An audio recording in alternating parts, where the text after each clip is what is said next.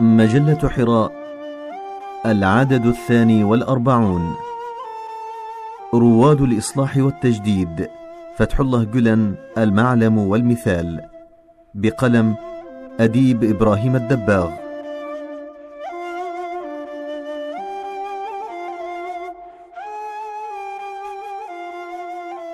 عمرها إلى هذا اليوم أربعة عشر قرنا ونيفا.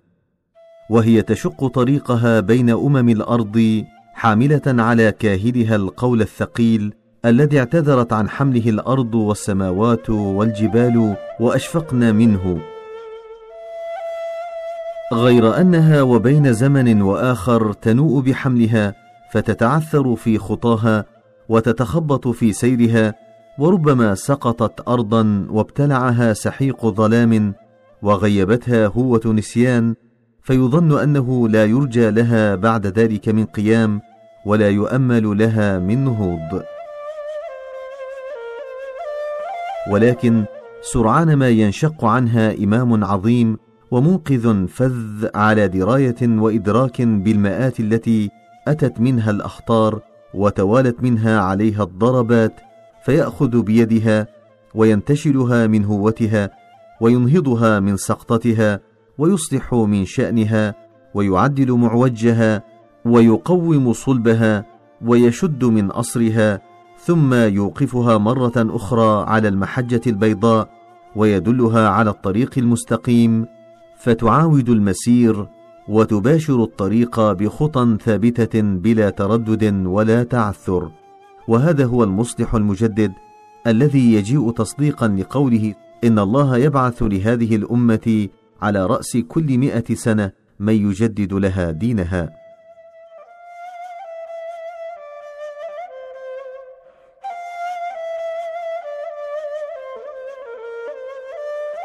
وتأتي قوة تأثير هذا المجدد في فكر الأمة وروحها من استقرائه لتاريخها ومن إدراكه لأعماقيات ذاتها وتكوينات ضميرها كما أنه على دراية جيدة وإحاطة شاملة بالمجهودات التراكمية لمجددي ثلاثة عشر قرنا من قبله والإفادة من تجاربهم ومعاناتهم وبتجنب إخفاقاتهم ومدارسة نجاحاتهم. فتأتي أفكاره وآراؤه مغربلة بغربال العقل ومصفاة بمصفاة الكتاب والسنة فيمضي مع أمته في قفزات نوعية ووثبات مفصلية لمسابقة الزمن واستدراك ما فات من عوامل النهوض والتقدم.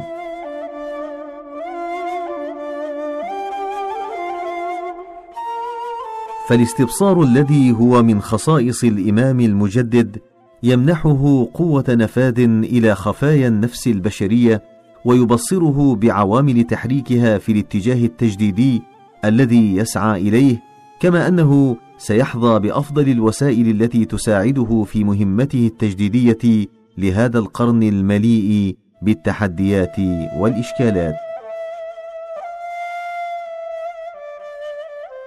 وهو القرن الذي يتوقع المجددون والإصلاحيون أن تتلاشى فيه وتذوب كل الأزمنة السابقة وتتوحد معه وتعطيه زخما يدفعه إلى انعتاق من سجن زمانه والخلاص من وزر خطاياه وآثامه.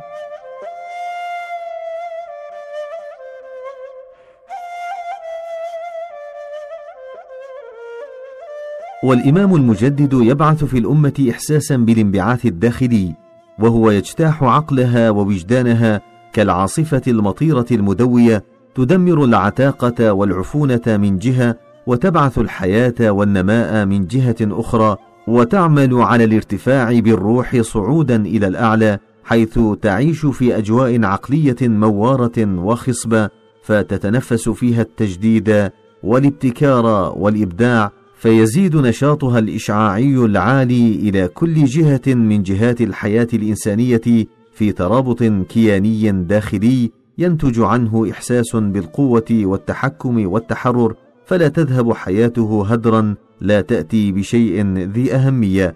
وهذه هي الاستنارة العقلية التي يعول عليها الإصلاحيون في مشروعهم الإصلاحي مع الأمم.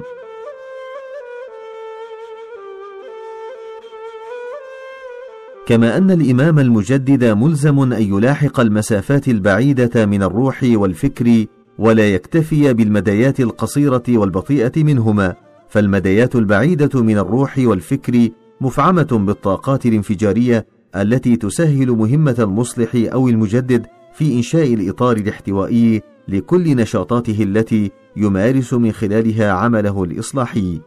فهو يتعشق الحياة ويعمل من أجل إخصابها وزيادة حيويتها. ومن جانب آخر يكافح ليمنع الأمة من اجترار آلامها وإحباطاتها والحيلولة دون وقوعها فريسة تحت سطوة ميلها إلى الانتحار الروحي في دوامة يأسها وقنوطها وشعورها بالقصور والدونية إزاء الأمم الأخرى.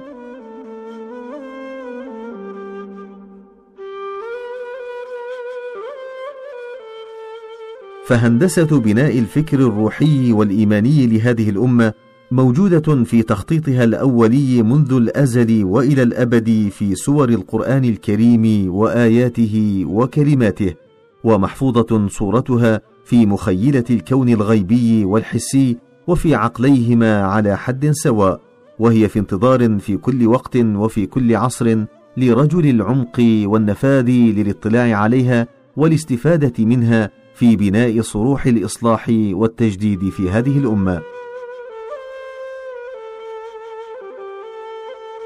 فكل عمل إصلاحي أو تجديدي يعجز عن بناء الروح الإبداعية وفتح أبواب طلاقة التفكير في نفس المسلم عمل محكوم عليه مسبقا بالفشل كما يرى الإمام الإصلاحي والمجدد فتح الله جلان لأنه بدل أن يكون عامل انفتاح على عالمي الغيب والشهادة يتحول إلى هبوط وتقهقر في سياقه الوجودي الأصيل وهذه هي الإشكالية الصعبة التي يعكف الإمام على حل عقدتها وتفكيك تشابك خيوطها.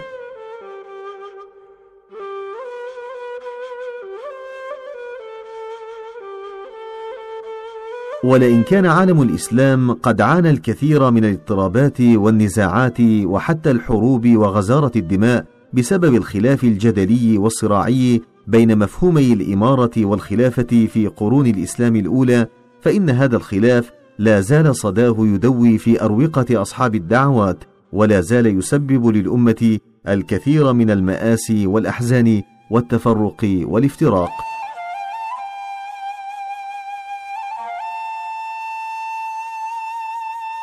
ومنذ سادت مفاهيم الإمارة والملك العضوض وغابت مفاهيم الخلافة الراشدة وجلس الأمير على كرسي الإمارة والحاكم على كرسي الحكم منذ ذلك الوقت أصبح الحاكم يتوجس خيفة ويعيش مرعوبا من أي تجمع حتى إن كان هذا التجمع لا يتجاوز عدد أصابع اليدين وحتى لو كان هذا التجمع من أجل دعوة إلى معروف ونهي عن منكر.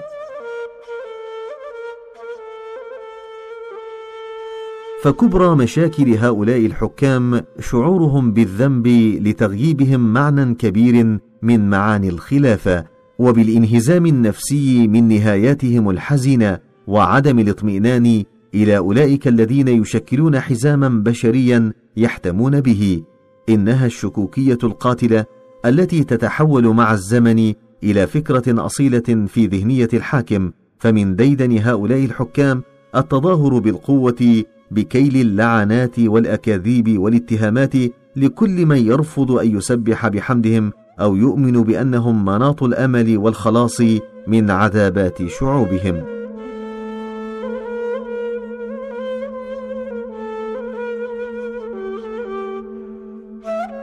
فبعض أصحاب الصولجان والهيلمان في تركيا اليوم ممن قلبوا لنا ظهر المجن يعيشون أحلاما كابوسية مرعبة تلازمهم في نومهم ويقظتهم وليلهم ونهارهم.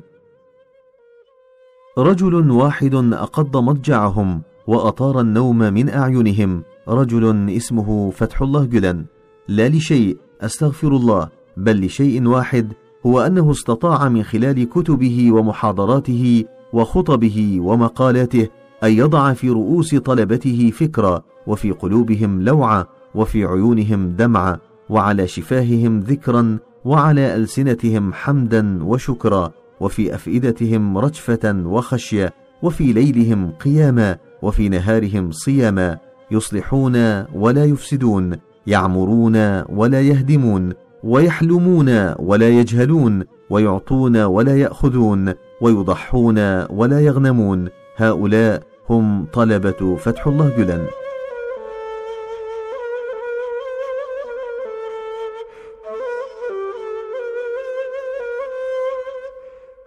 إن الخدمة بمؤسساتها المختلفة إنما هي قوة اندفاعية لحياة المجتمع، إنها روح سام وعقل اقتحامي وثاب، وهي ليست ابنة حقبة زمنية معينة، بل هي الحقبة الزمانية المعنية نفسها، وهي إحدى التجارب الحية التي تغري الباحثين للمزيد من الدراسة والبحث والتقويم. فهذه الخدمة تعني في كثير مما تعنيه أن هناك طريقة أخرى للعيش طريقة مجدية وذلك بواسطة تعاون العقل والتجربة وتناغم العقل والوجدان والروح والمادة.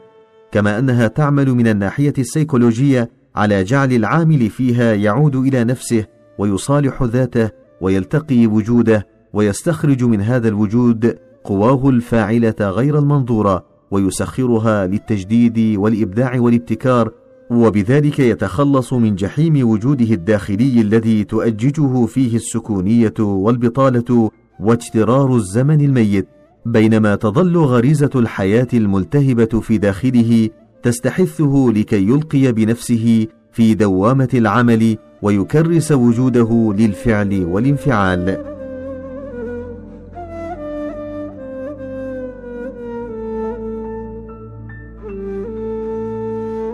فرجل الخدمة يأسف شديد الأسف ويرثي لأولئك الناس الذين يضطرون لسبب ما إلى قضاء هذه الحياة بهذا الشكل الفاتر والتافه والمدمر.